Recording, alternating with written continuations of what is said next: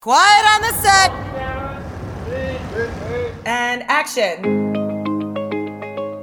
Welcome to Media and Monuments Podcast, presented by Women in Film and Video in Washington, D.C. Media and Monuments is conversations featuring industry pros speaking on a wide range of topics of interest to media makers. Welcome, everyone, to Media and Monuments podcast. Today, I, your host, Tara Jabbari, is interviewing Saralisa Volm, a German actress and filmmaker who has a production company, Poison, a Berlin cultural production company that realizes films, exhibitions, and moving moments. She also has an upcoming film, The Silent Forest, that she directed being released in the US in 2023. Welcome, Saralisa. Hi, thank you for having me. I had been interviewing uh, an Italian filmmaker last season about the film industry and his experience in Italy and the different audiences. Uh, so we wanted to work with other filmmakers uh, from other countries as well and hear from their perspective. Um, so you were born and raised in Germany? Yes, I was born and raised here. And so, like, my whole film upbringing is also in the, in the German industry. And how did you get started in filmmaking? I started as an actress, but not in the like normal way, or I didn't start. It, it's complicated because the education for actors in, in Germany is mostly related to theater. So if you want to go in the film industry, there is not like the film industry education. So many actors um, in the film industry are not educated in acting or do it on the job. And it was the same for me. I went to Hamburg and I started working with the first director, Klaus Lemke. Um, and yes, he was kind of crazy um, guy. And so I started making films with him for, for German broadcasting and for cinema. And this is how, how all started. Yeah, um, we got introduced because my cousin, um, Malakoff Kowalski, uh, is a, a, music composer and he's a musician. Uh, and he grew up in Germany. And so he said, Yeah, I, I know a very talented filmmaker, Saralisa. Um, just so you know, her films are a bit unique. And I went, I, I don't know what that means. so could, and, and you just mentioned that the first kind of director that you really worked with in films was uh, kind of a crazy person. Um, what, uh, uh can you elaborate a little bit? Um, I think what was so special about him is that he was very successful with his first films and they were released and they were like really they won prizes and he was very successful but then he decided not to work within the normal industry anymore. He didn't want to have like all the people talking about what should be done and how it should be done but went to really small productions so everybody got like 50 bucks a day and we were shooting and you had to bring your own costume. You had to bring your own um like co-actors. So it was like, okay, bring somebody along. And we were discussing like how the film will evolve. It w- there wasn't a script, but it was not, it was not like, um, we came there and did something, but we were talking about it. So sometimes we sat there for three days and didn't continue shooting because we didn't know what would the, the protagonist do if she has the weapon because this was the last thing we were shooting and then you know we were discussing together and i think this is quite special working with um, not so much money but like everybody having the same and really developing the film on on the go. And this is something some sort of freedom that he wanted to have after doing this big broadcasting productions that he didn't like anymore. And actually i i know malakoff uh, from from shooting with Klaus Lemke. So this is where we got to know each other. and where we both started making films. He was a musician before, but he didn't um, compose for for films. And for me, it was the same. I was like acting in school or something, but never for film. So this is like how our friendship started and how filmmaking started for us. It's quite an introduction to filmmaking, then, where they're like, "There's no script." Could you bring some extras? um, and all that, like really indie films, which is exciting of why we like to tell stories um, and things. It sounds, I, I feel like I've heard a couple of filmmakers like that too, and uh, that they don't really have a script. They have an idea, and then they, you all just go with the flow, and it becomes a collaboration. Um, so you started in acting, but is The Silent Forest your first film that you've directed, like full feature film? It's it's the first uh, full feature film, yes. And I and I saw in your Vimeo that you've directed a couple of, is it shorts and documentaries? Um, I directed a short and some music videos, and I am directing a documentary, but this one takes quite some time. So I started before, or like the development was during I did the the first feature, but it takes us much longer because, like for a documentary, we need more time, and yes, so it goes parallel, but the documentary isn't finished by now. And so, how did you decide to go from just acting to start directing? Mm, I think as I started with this um, special filmmaker who made me not only come to set and do what he says, but who really asks, like, what would the protagonist do and how should the story evolve and what would she wear and where would she go and can you organize the location and stuff? It was like when I started acting the real way, it was like, okay, that's cool. And I really love it. But there's also something else, which is making the film, producing the film, directing the film, which I also liked in working with him. So I, I think I wanted to prepare myself to have this kind of space where I can really develop films and maybe finding some freedom but also with being more organized than he is because I'm not that spontaneous actually.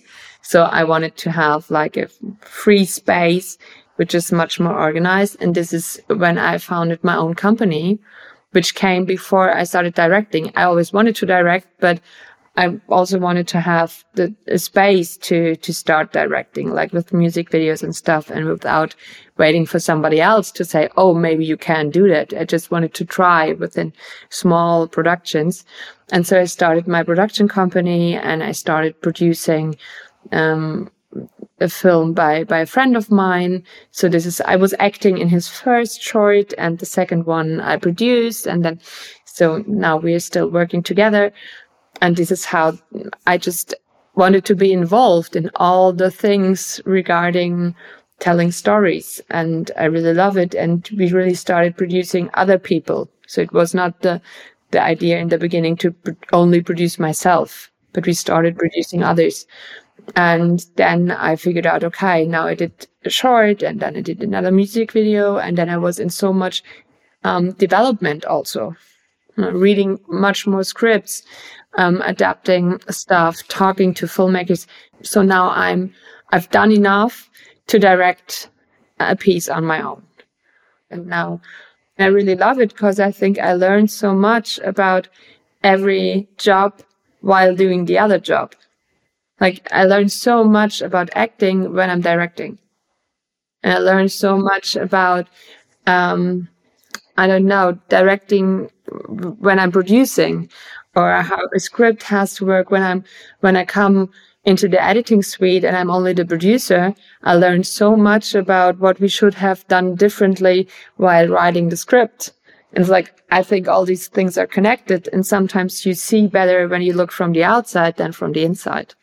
Yeah, that's an interesting point. I've heard in the past they say like you become a better actor when you be direct or you become a better director when you also act or something so you are echoing the same mentality and, and explaining why um, i have two questions.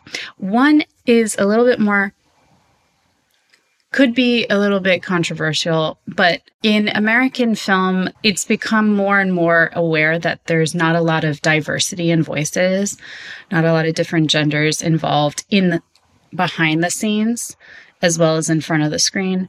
Um, do you find that uh, when you're on a set, are you one of the few females? And is that something that you're hoping to change, or has that ever been really in your mindset when you started working in film in Germany? Um, I consider myself to be a heartfelt, intense feminist, so um, or even intersectional feminist. So this always has been a topic to us, and it's really complicated. But I think it gets better on set. But sometimes it feels quite different between the sets that we are producing and sets that I'm going to somewhere else. So we really try hard and also um, like you know all the the things that need to be an extra mile like having a mother as a camera woman. This is what many people still makes feeling afraid. We are not. We are doing this and we love doing this. But I think there's still a long way to go. And the most important thing is the more money is involved and the more decision makers are involved, the more men you're facing. So this is just what happens. And the more white these men are, and this is still the reality. And over the years, we were also collecting many studies and uh, reading all of them. And then it's like, yes, it gets better. And then, yes, but it's still like things being better is like now we have 25% or we have uh, of women or, and then we have all the other issues with representation, of course. And then on the other hand, also for us, I think at the moment it's a big question. Are we allowed or shall we ask people about their identity? I think this is another problem. And if we want freedom, not everybody wants to tell you I'm from this or that group, which makes me somebody who faces discrimination. Some people just don't want to tell, and I think it's their right. They are they're facing discrimination already, and now they they are forced to tell in a writers' room where they are from or what they believe in, and this is really complicated at the moment. So I think everybody knows something has to change, but we don't have the a heartfelt normal in this change. So there are many strategies, and I think not all of them are perfect. So it's it's still complicated. Yeah, it is complicated, but it's good to know it's not just us um, that notice we need more voices. And it was interesting when you said so. So, and not to out anyone, but you mentioned some people don't want to talk about where they come from or be that different voice. Have you personally seen that with people you've worked with? Um, I just heard a story about someone who didn't, friend of a friend of mine, and this person didn't want to tell about their heritage, which was like um, really of a of a group facing discrimination, and the person was just, I don't want to come out here in it, but they had someone who forced everyone to talk about their identity, and then um, this person had to leave the writer's room. The person is facing discrimination in his whole life and then telling, okay, I don't want to talk about it. And by not talking about it, the discrimination comes again. This really made me think and this really made me really feel terrible because of course somehow to to make a group more diverse i have to know that the people are from diverse groups. So there's something good in it, but on the other hand, it, it can be bad as well. So it's always hard. Yeah. Just as much as we're like, if you have a different voice, you want to be heard, but you might not want to be that voice. right? Yes. So everyone needs to kind of respect what an individual is comfortable sharing. I think so too. And I think on the other hand, we, we have this discussion as well a lot is we can't change everything within our industry because there are so many people who never even have the chance to come into the industry because like they can't attend the right schools they can't attend film schools they don't have the money to not earning money which is a really long period if you want to become a director there is a long period you're not earning enough. So the only possibility to do so, or for me, it was cool because I had the opportunity to act or to produce. But if you're really focused on directing in Germany, it takes quite a long time of education, of internships, of learning before you can make a living out of it. So many people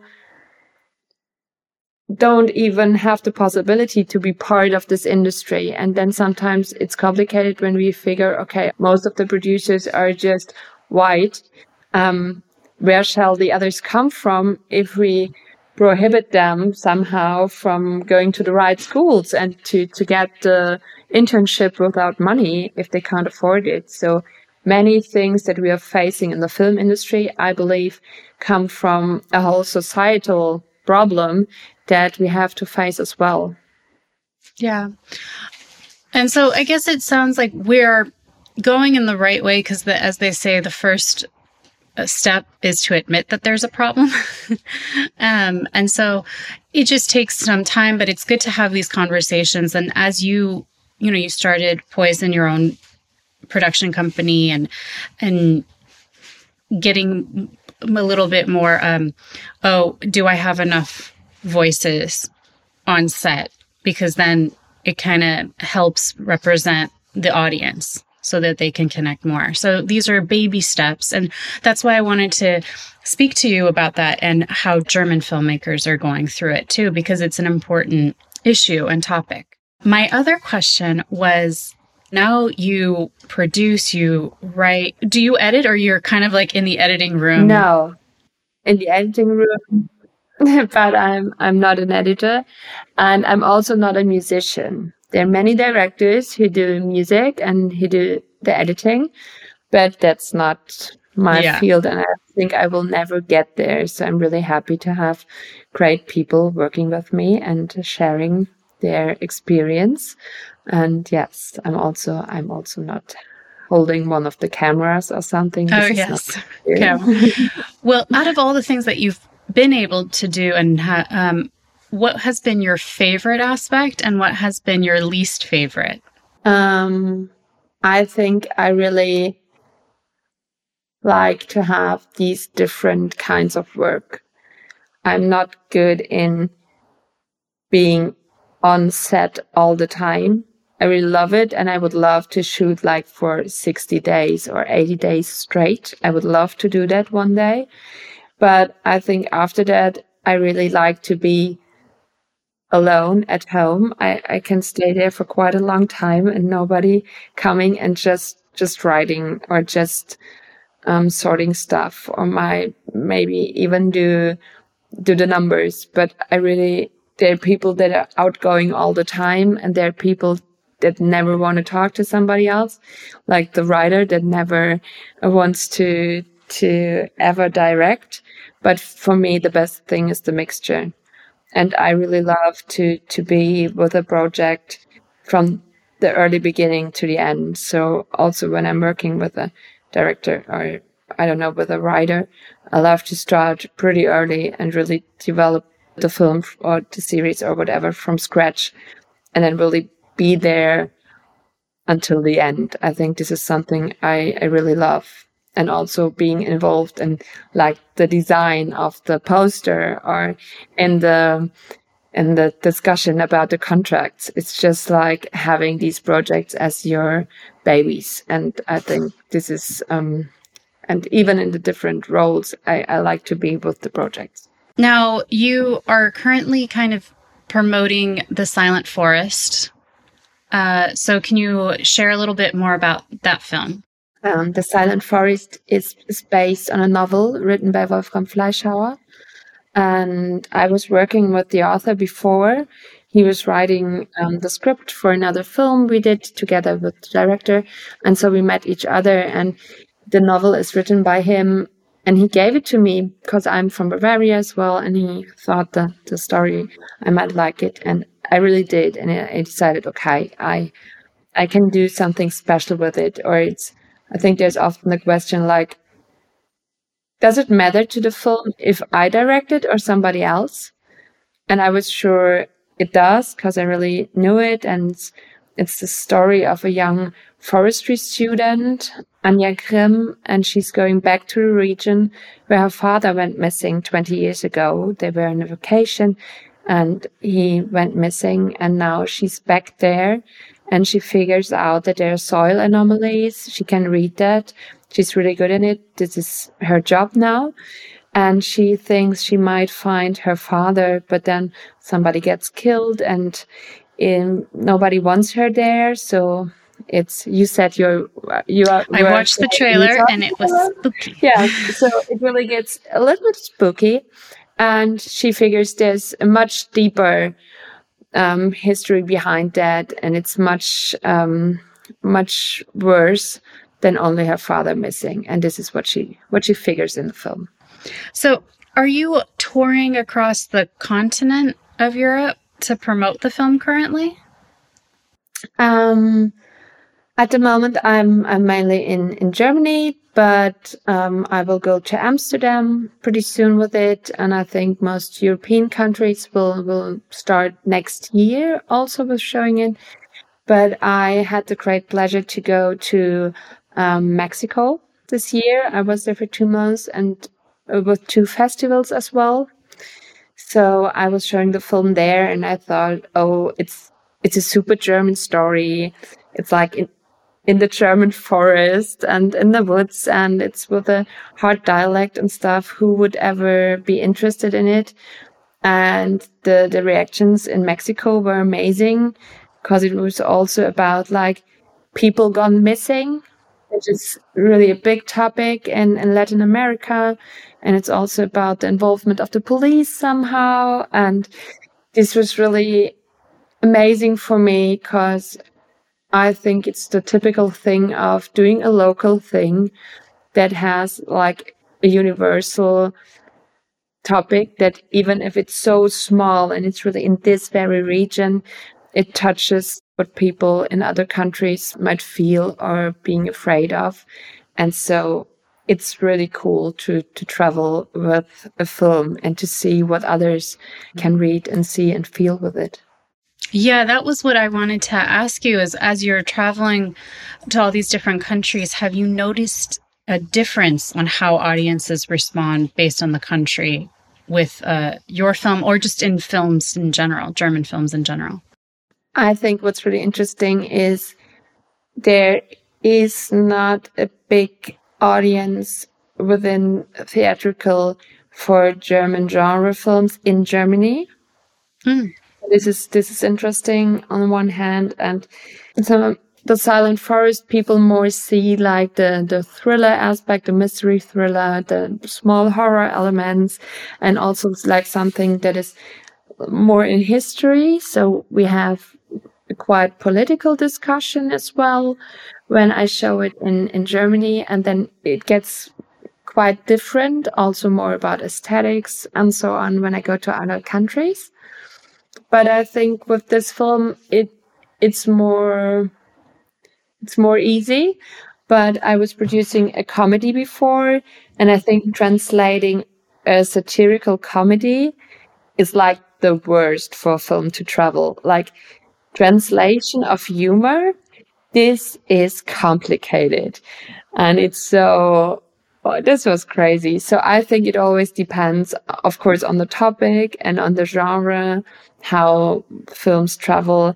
But sometimes it's, it's also traveling within the own country between different uh, groups of age or groups of, are they living in the city or in the countryside or what they like? So this is always an exciting moment to see how different groups react and what they feel. Comedy is probably the hardest thing, even in. I find some American film comedies. I'm like, I don't get the humor. And so, and I'm American. So imagine going for, to Germany or Mexico or somewhere and they're like, I don't get it. Why is a fart joke so funny? so, cause maybe it's not. How can people learn more and, and find out how they can watch the Silent Forest um, on your website? Yes, the film will be released in the US at 27th of January. And the um, distributor is Blue Fox Entertainment. So I think they will have all the information on their website as soon as we will hit theatrical release in in the US. So I think in January we will know hopefully how many cinemas will will show it and yes, we're really excited about that. Well, danke, right? Did I say it right? Yes. Okay. Uh, For being on the podcast. And yes, we'll have all of that in the show notes. So thank you. Great. Thank you for listening to Media and Monuments, a service of Women in Film and Video in Washington, D.C. Please remember to review, rate, and subscribe wherever you listen to this podcast. For more information about WIF, please visit our website at WIF as in Frank, V as in Victor,